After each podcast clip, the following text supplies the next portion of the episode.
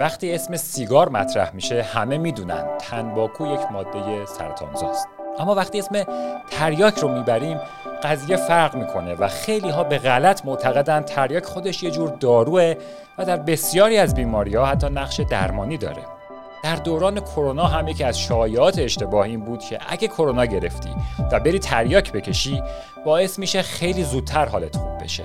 البته در مورد اخبار غلط دوران کرونا در یک اپیزود دیگه Update MD به طور مفصل صحبت کردیم که اگه علاقمند بودین پیشنهاد می‌کنم اونم گوش کنید. می‌دونیم که مصرف مواد مخدر و بویژه تریاک و مشتقاتش اثرات مستقیم و غیر مستقیم زیادی روی سلامت داره. اما توجه جامعه و حتی همکاران پزشک بیشتر به سمت عوارض مستقیمشه. منظورمون اینه که مصرف مواد مخدر یه سری عوارض اجتماعی روانی و رفتاری داره که اینها خودشون یک دسته بزرگ به حساب میان. در کنار اون یه سری عوارض جسمانی گسترده هم وجود داره که برخی از مثالها شامل اثر روی قلب و عروق، دیابت، چربی های خون، بیماری های کبدی، کلیوی، مغزی و تنفسیه. جالبه که با وجود همه این عوارض جدی جسمانی بعضیا همچنان معتقدن تریاک مثلا برای دیابت خوبه اما گروه سوم عوارض غیر مستقیمه که اینها معمولا خیلی دیر ظاهر میشن و متاسفانه اکثریت مردم از اونها بی اطلاعن.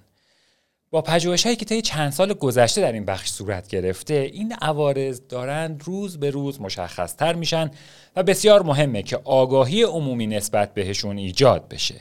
یکی از مهمترین عوارض غیر مستقیم بروز سرطانه که طی سالهای اخیر نگاه ها حداقل در جامعه علمی به این موضوع تغییر زیادی پیدا کرده. و جالبه بدونید سه سال قبل به صورت رسمی توسط سازمان جهانی بهداشت پذیرفته شده. که این مواد درست مثل سیگار عامل خطر قطعی ایجاد کننده سرطان به حساب میاد. در این بین مطالعاتی که در ایران انجام شده نقش کلیدی در اثبات سرطانزا بودن تریاک و مشتقات اوپیودی داشته. و اینجا می‌خوایم به برخی از نتایج این مطالعات بپردازیم.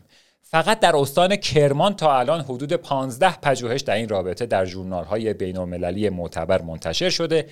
و توی اونها معلوم شده که این مواد سبب بروز سرطانهای معده، کلورکتار، ریه، پانکراس، کبد، دهان، حنجره، سر و گردن، مسانه و مری میشه در بین همه اینها بیشترین افزایش خطر در رابطه با سرطان حنجره بوده و به طور کلی اثبات شده در افرادی که تریاک مصرف می‌کنن خطر بروز سرطان حنجره 11 برابر افراد غیر معتاده مقام دوم هم مربوط به دیگر انواع سرطان سر و گردنه که احتمال بروز اونها هم 8 برابر افزایش پیدا می‌کنه. احتمال بروز بقیه سرطان های گفته شده هم بین 3 تا 7 برابر بیشتر میشه. اگه بخوایم این اثرات رو با سیگار مقایسه کنیم متوجه میشیم که میزان سرطانزایی تریاک و مشتقاتش از سیگار بیشتره. ضمن اینکه مهمه بدونید در آنالیز پژوهش های انجام شده اثر سیگار و سایر دخانیات به عنوان عوامل مخدوش کننده محاسبه و تعدیل شده.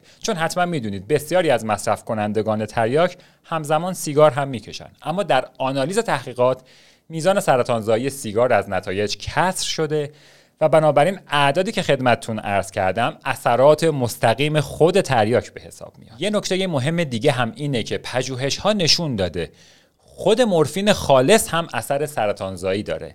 و این حتی در محیط کشت سلولی هم اثبات شده. اما همونطور که می‌دونید تریاک به جز مورفین مواد دیگری هم داره و بدتر اینکه فروشندگانش اونو با انواع مواد مخلوط می‌کنن تا سود بیشتری به دست بیارن.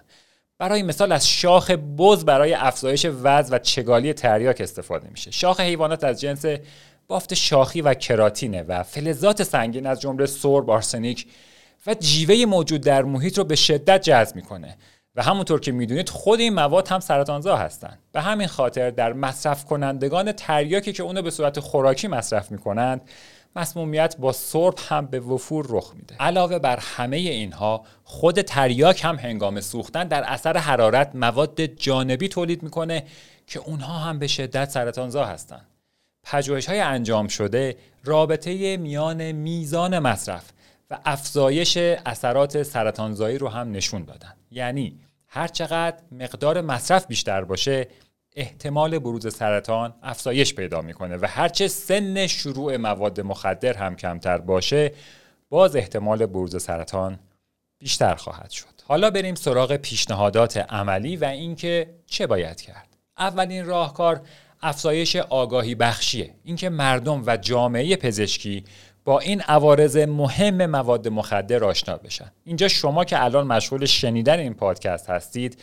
می‌تونید نقشه کلیدی داشته باشید و با معرفی این پادکست به همکاران و آشنایان می‌تونید نقش مهمی در افزایش اطلاع رسانی داشته باشید. پس لطفا این پادکست کوتاه رو به دیگران معرفی کنید. مورد بعدی اینه که غربالگری سرطان در مصرف کنندگان مواد مخدر باید اولویت بالایی داشته باشه. و هم مصرف کنندگان و هم پزشکان باید به این موضوع توجه کنند. یعنی اگر فردی رو می‌شناسید که مصرف کننده مواده باید بهش بگید که روی موضوع ابتلا به سرطان حساس باشه و از نظر انجام بررسی های دوره‌ای به طور منظم به پزشک مراجعه کنه. راهکار سوم هم اینه که در اشخاصی که تمایل به ترک ندارند باید استفاده از راهکارهای کاهش دهنده آسیب پیشنهاد بشه. افراد می‌تونن به مراکز درمان نگهدارنده مراجعه کنند و مثلا تریاک رو با متادون جایگزین کنند. می‌دونیم بهترین راهکار ترکه اما استفاده از درمانهای نگهدارنده خودش یک گام رو به جلوی بزرگ به حساب میاد و ضمن کاهش احتمال بروز عوارض می‌تونه به ترک هم کمک کنه. ما در این اپیزود به طور خاص در مورد تریاک و مشتقاتش صحبت کردیم. اما لطفا توجه کنید که این به این معنی نیست که دیگر مواد مخدر و محرک های شیمیایی که طی چند سال اخیر به بازار وارد شدن همه گل و بلبل هستند و هیچ آرزه ای ندارند. اونها هم عوارض جدی روی سلامت و مغز ما بر جای می‌ذارند و ضمنا به خاطر جدید بودنشون هنوز تحقیقات کافی روی اونها صورت نگرفته. و بسیاری از عوارض خطرناکشون همچنان ناشناخته است و طی سالهای آینده شناخته خواهد شد. این پادکست توسط پژوهشکده آینده پژوهی در سلامت و با همکاری معاونت آموزشی سازمان نظام پزشکی کشور و وبسایت Update MD در دسترس شما قرار گرفته و لازمه از مرکز تحقیقات علوم اعصاب دانشگاه علوم پزشکی کرمان هم بابت همکاریشون در گردآوری مطالب و به اشتراک گذاری نتایج پژوهش هاشون تشکر کنیم. لینک منابع هم در بخش توضیحات در دسترس شماست. سالم و بروز باشید.